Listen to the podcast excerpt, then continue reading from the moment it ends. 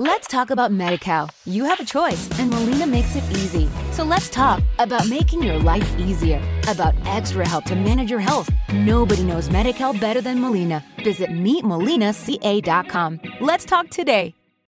Sono Peter Cardone e con Mitiche Stelle indagheremo il rapporto tra l'uomo e le stelle, fino a risalire all'origine dei miti, in una sorta di mitologia comparata tra gli antichi popoli che abitavano il mondo.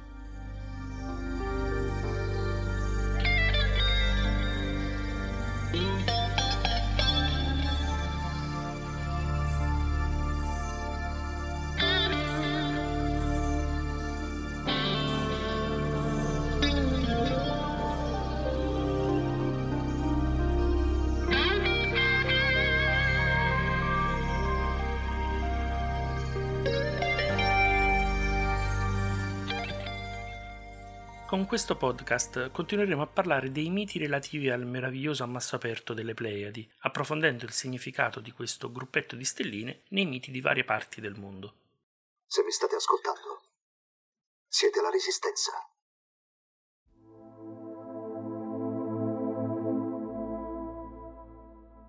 Ci siamo lasciati nella prima parte del podcast sulle Pleiadi con gli ultimi giorni di Maya nella zona del Gran Sasso e con il mezzo spoiler di un racconto relativo alle sette sorelle in un'altra zona della nostra splendida penisola. Con questa storia e con la teoria che ne è alla base, chiuderemo il podcast. Ne varrà la pena. Questa seconda parte del podcast sulle Pleiadi la iniziamo invece ricollegandoci ad un altro podcast di Mitiche Stelle, quello sulla notte di Halloween se l'avete seguito, avrete di certo ascoltato dell'intimo rapporto tra le Pleiadi e la notte di Samhain, la notte di Halloween. La festività di Samhain avveniva sempre in una data in cui il Sole si trova nella costellazione dello Scorpione ad una declinazione negativa di meno 15 gradi. E nota importante, in un periodo in cui le Pleiadi sono in opposizione, cioè sono esattamente dal lato opposto del cielo rispetto al Sole. Samain cadeva a metà tra l'equinozio d'autunno e il solstizio d'inverno, e gli antichi Celti sapevano esattamente quando era quel momento, quando le Pleiadi culminavano a mezzanotte. Samain era in buona sostanza una festa in cui l'intera comunità contadina festeggiava il raccolto appena terminato, stivava le carni e tutto il cibo in preparazione del lungo, buio e freddo inverno ed era una sorta di ultima comunione, ultima riunione, altro significato che può assumere il termine Samain, prima del grande freddo, Pensate che ancora oggi gli scozzesi e gli irlandesi che abbracciano il gaelico utilizzano ancora questo termine per indicare il mese di novembre. Ma per ulteriori dettagli su questa festività, la sua storia e le sue motivazioni, vi rimando al podcast su Halloween. Noi intanto facciamo un salto nell'Egitto delle piramidi, in cui le Pleiadi potrebbero anche rappresentare le sette Ator d'Egitto, le dee che apparivano alla nascita e alla morte, e che in questa forma sono collegate alle colombe, come lo erano le Pleiadi nella leggenda greca. Gli antichi egizi basavano il loro calendario sull'ascesa eliaca di Sirio e inventarono un modo di lettura delle ore durante la notte. Questo metodo era basato sul sorgere eliaco di 36 stelle, una stella per ogni segmento di 10 gradi del cerchio zodiacale di 360 gradi. La prima di tre stagioni nell'antico calendario egizio è la stagione delle inondazioni, quando le acque del Nilo allagano i terreni agricoli ricoprendoli del fertile limo. Di tutto ciò, se volete approfondire, abbiamo parlato nel podcast sulla tomba del dignitario egizio Senenmut. L'ultimo mese di questa stagione è Athir. Questo nome è una variante di Hathor, la dea guardiana delle tombe. Al tempo di Plutarco il mese di Athir coincideva con ottobre-novembre. Conosciuta oggi con il nome greco, Hathor è la patrona egiziana degli innamorati, la dea del cielo, la protettrice di donne e bambini, amata dai vivi e dai morti. I primi riferimenti a questa dea risalgono alla seconda dinastia. Nell'arte era spesso raffigurata con testa di mucca su corpo di donna o l'intero corpo di una mucca, la vacca celeste. Adorata nella città di Tebe, la città dei morti, divenne la dea dei morti e anche venerata come le sette Hathor, queste sette dee sono le Pleiadi, che brillano nel cielo, rappresentate da sette mucche spesso associate ad un toro, come un branco celeste che nell'aldilà fornisce il nutrimento, il pane e la birra. Birra? Posso spiegare, Marge? Ti prego, lasciami spiegare. Oh, perché non mi lasci spiegare? Ecco, spieghiamo soprattutto il ruolo della birra, importantissima in vita e di conseguenza anche nella vita oltre la morte, in cui gli antichi egizi avevano cieca fiducia. Essa era dapprima prodotta mettendo a macerare e riscaldare panne in acqua e poi conservando il tutto a fermentare, aggiungendo miele o datteri per la porzione zuccherina. Il luppolo all'epoca non si conosceva. Man mano il procedimento andò affinandosi, fino ad usare farro e orzo, anch'essi cotti in acqua e riscaldati per fermentare, ai quali si aggiungevano poi spezie, erbe e frutti per aromatizzare la bevanda. La birra equivaleva allora a moneta sonante e portarsela nella tomba era un po' come portarsi dietro anche dei soldi, oltre che una bevanda a cui brindare la propria salute nell'aldilà. È stata trovata in diverse tombe di faraoni e di nobili, anche in quella del piccolo Tutankhamon, e veniva usata come bevanda anche nei banchetti dopo i funerali e come offerta agli dei nei templi.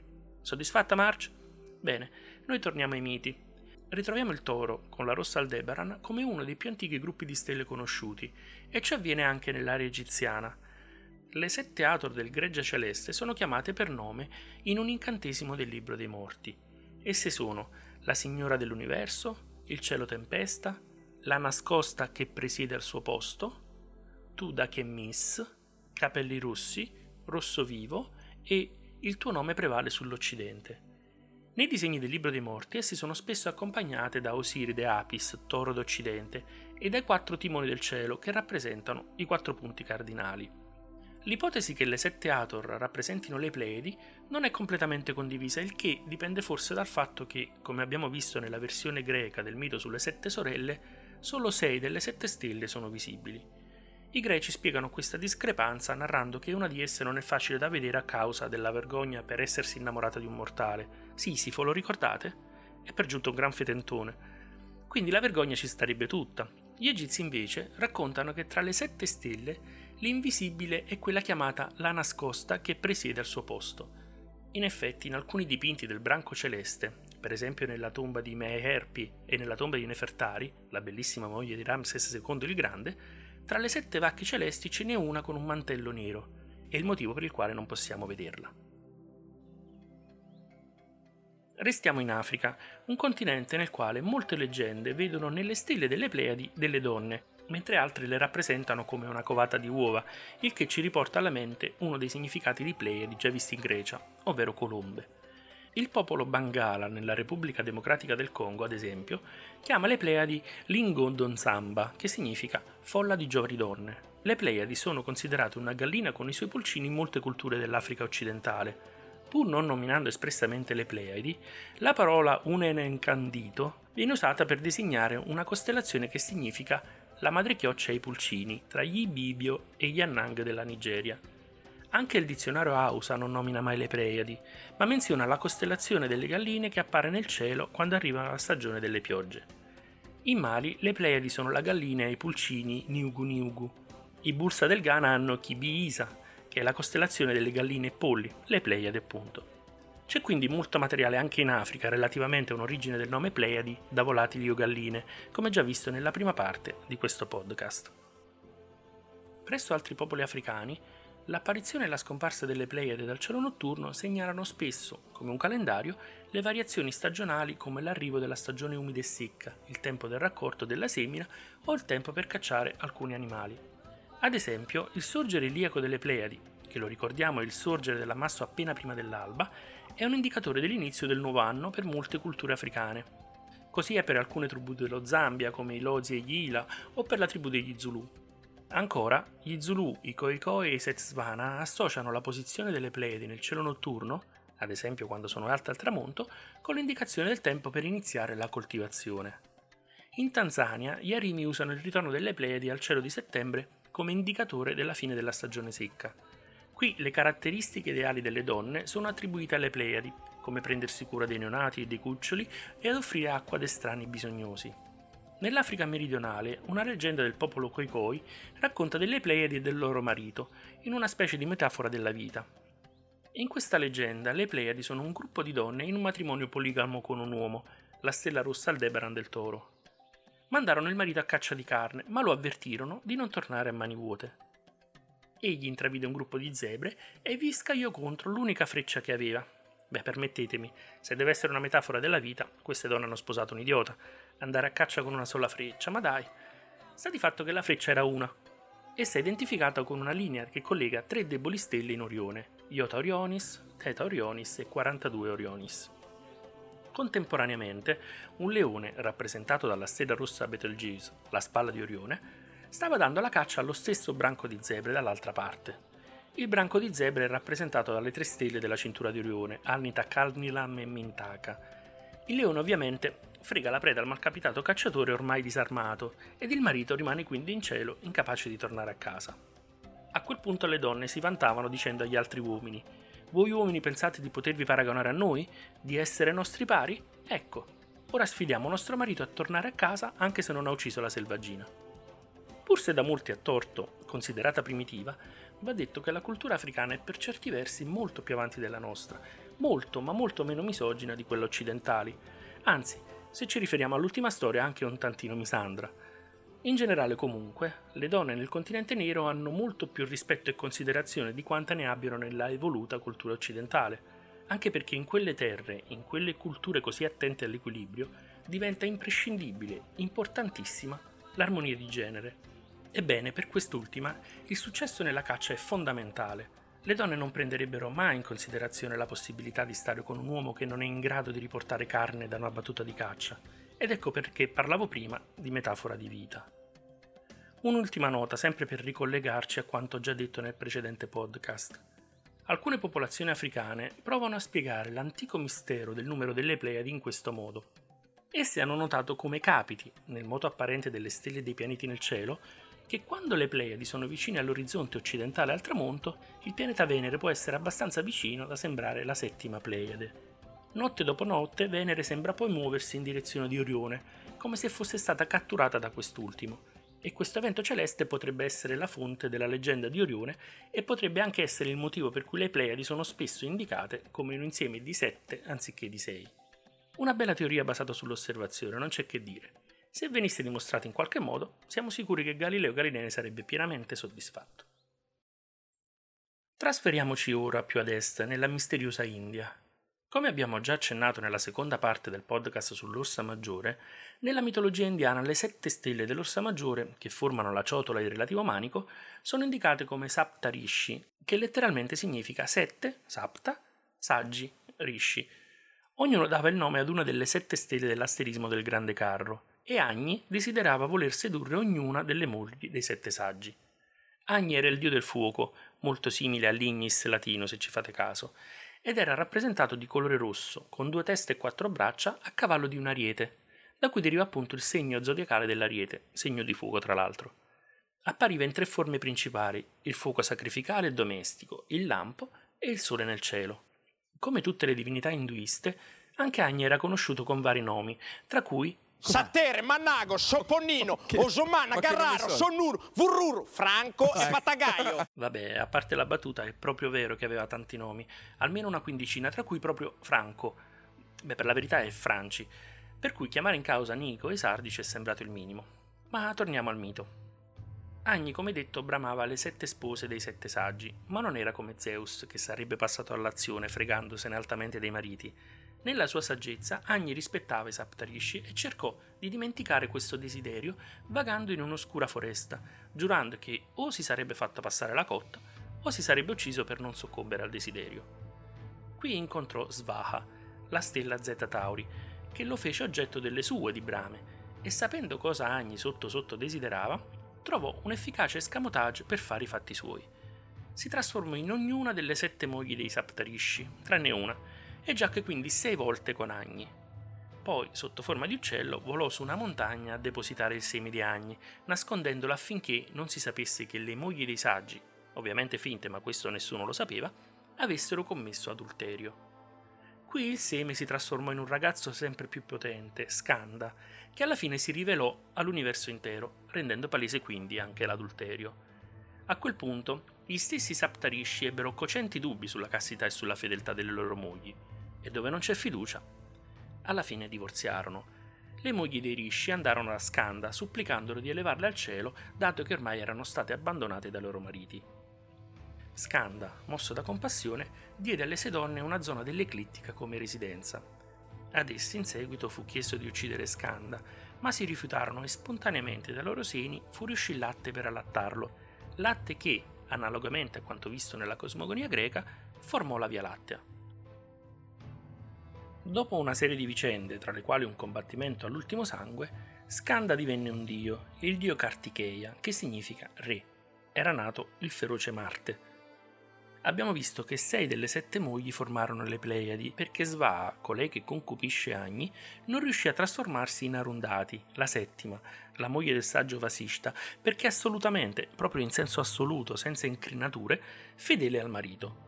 Vasishta e Arundati sono l'unica coppia rimasta quindi in cielo nella costellazione dei sette orsi, dei sette saggi, il mestolino dell'orsa maggiore tanto per capirci, e sono tuttora visibili insieme in cielo. In effetti, come tributo a questa storia, ancora oggi vi sono alcuni rituali, nei matrimoni indù, in cui lo sposo invita la sposa a guardare in alto verso l'orsa maggiore e mostra la stella doppia di Vasishta e Arundhati, rispettivamente Mizar e Alcor, come una coppia ideale, simbolica, come espressione di fedeltà coniugale. E a questo punto ritorniamo, come promesso, nella nostra splendida Italia.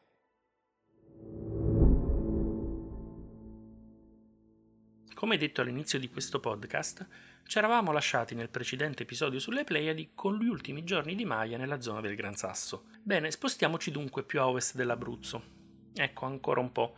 Sì, bagniamoci i piedini, ecco. Bene, attraversiamo il Tirreno ed eccoci in Sardegna, nel Logudorese, nella zona di Torralba per la precisione, e visitiamo il nuraghe di Santo Antine, San Costantino in italiano ci troveremo davanti a una struttura veramente bella, maestosa ed in ottimo stato di conservazione a dispetto della sua complessità, una costruzione in pietra che fa bella mostra di sé nella cosiddetta Valle dei Nuraghi.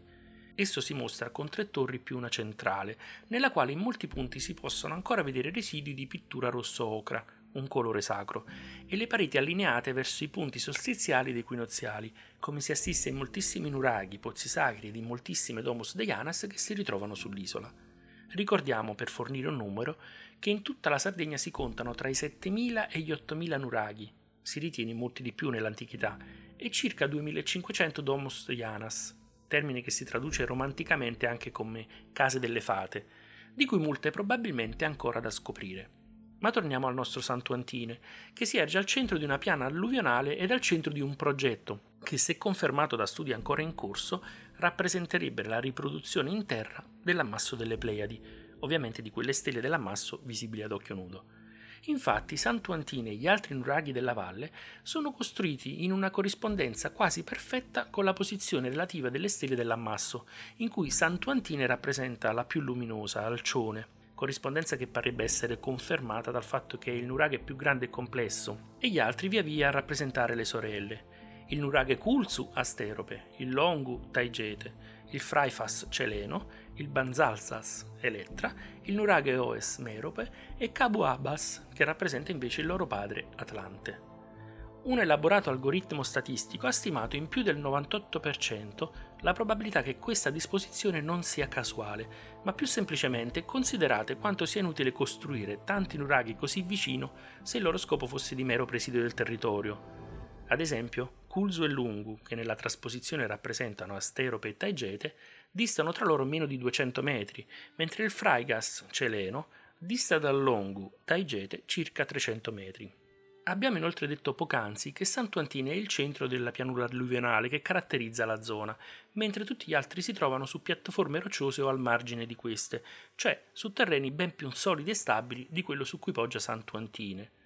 Costruire proprio lì il nuraghe più grande e complesso ha comportato imponenti lavori di sbancamento e di rinforzo della base, segno che la necessità la volontà di costruirlo proprio in quel punto andava oltre l'opportunità valutata con meri calcoli economici e di sforzo produttivo. Lo volevano lì, proprio lì, a qualunque costo, da qui non si scappa. E non è finita qui, poiché altri cinque nuraghi, oltre a quelli nominati, completano il disegno, con la volontà di rappresentare anche altre stelle dell'ammasso, cioè i nuraghi Trigia, Ruiu, Tulis Basso, Tulis Alto e Lendine. Ora, i più attenti avranno notato che manca Maya. È vero, non c'è un uraghe nella posizione attesa di Maya, in questa pianta terrena delle Pleiadi, ma lì dove dovrebbe essere c'è una Domus Deianas. Il disegno generale alla base di questa ipotesi, quindi, parrebbe confermato. Ovviamente, come dicevo prima, vanno attesi i risultati definitivi di questi studi. La teoria è stata proposta da Mulas e Sanna solo 7-8 anni fa, se non ricordo male, ma a me piace pensare, mi lascio andare a una riflessione del tutto personale per quanto possa valere, mi piace pensare, dicevo, che tutti i popoli antichi avessero substrati culturali comuni che ogni tanto spuntano fuori in situazioni come questa e che dimostrano quanto certi culti e certi miti, l'Orsa, Orione e le stesse Pleiadi, fossero ubiquitari poiché trasportati nelle preistoriche migrazioni dalle varie tribù di esseri umani. Attenzione, non mi sentirete mai parlare di Atlantidei, di alieni, di Viracocia intesi come saggi extraterrestri che hanno insegnato ai nostri antenati a costruire complessi monumenti con poco più di bastoni e utensili di pietra. Ma mi sentirete dire che questa cultura superiore, se così vogliamo chiamarla, era frutto della nostra stessa intelligenza, tramandata in tutto il mondo nel nostro antico peregrinare, nel nostro disseminarci come semi al vento. Almeno questo è quanto mi piace credere. Studi come quelli che si stanno conducendo a Torralba, o quello che abbiamo visto nella tomba di Senenmut, o le conoscenze astronomiche che hanno riportato Ulisse a Itaca 3000 anni fa, o tante altre storie che abbiamo raccontato in questi podcast, non fanno che confermarmi ogni volta che le scopro e le racconto quanto sottovalutiamo i nostri stessi antenati. Siamo usciti dal Neolitico cominciando a interrogarci sul perché delle cose, a cercare di spiegare quello che succedeva intorno a noi e passando dall'osservazione alla deduzione abbiamo in un certo senso inaugurato la stagione della scienza, che è in commistione con il sacro. Non dimentichiamo che spesso gli scienziati erano sacerdoti, spesso gli uomini medicina erano gli sciamani, che il punto di equilibrio tra la vita umana e le leggi della natura erano i druidi, perché comprendere i fenomeni che si verificano intorno a noi è rinfrancarsi e confortarsi. Userò le parole dell'architetto Franco Laner, famoso ad esempio per aver realizzato la nuova copertura in legno del teatro La Fenice di Venezia, distrutto come ricorderete da un terribile incendio oramai a fine gennaio 25 anni fa. Laner scrive: Se si riesce a fare in terra ciò che è in cielo, se si riesce a ricreare, a ripetere l'ordine magistrale, in quel preciso momento ci si svincola dal caos, da ogni timore ancestrale, si è rassicurati. Ricreare ha valore di potenza divina.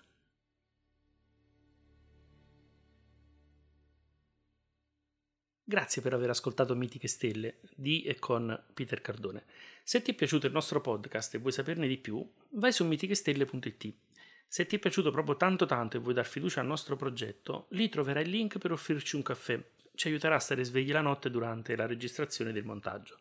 Infine, e termino così il Marchetta Time, puoi aiutarci a crescere anche presentando questo podcast alla tua persona del cuore, ai tuoi amici, ai tuoi compagni di scuola, ai tuoi colleghi di lavoro o lasciandoci una recensione sul tuo canale di podcasting preferito.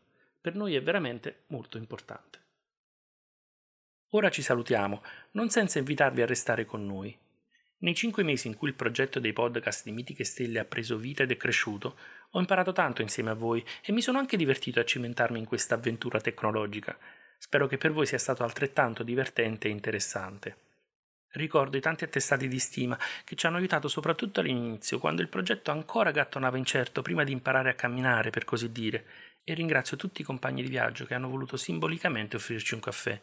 Vi aspetto quindi con nuove storie, tra le quali la terza e ultima parte del podcast sulle Pleiadi, nel corso del 2021, con l'augurio che sia per tutti noi un anno più sereno di quello appena trascorso.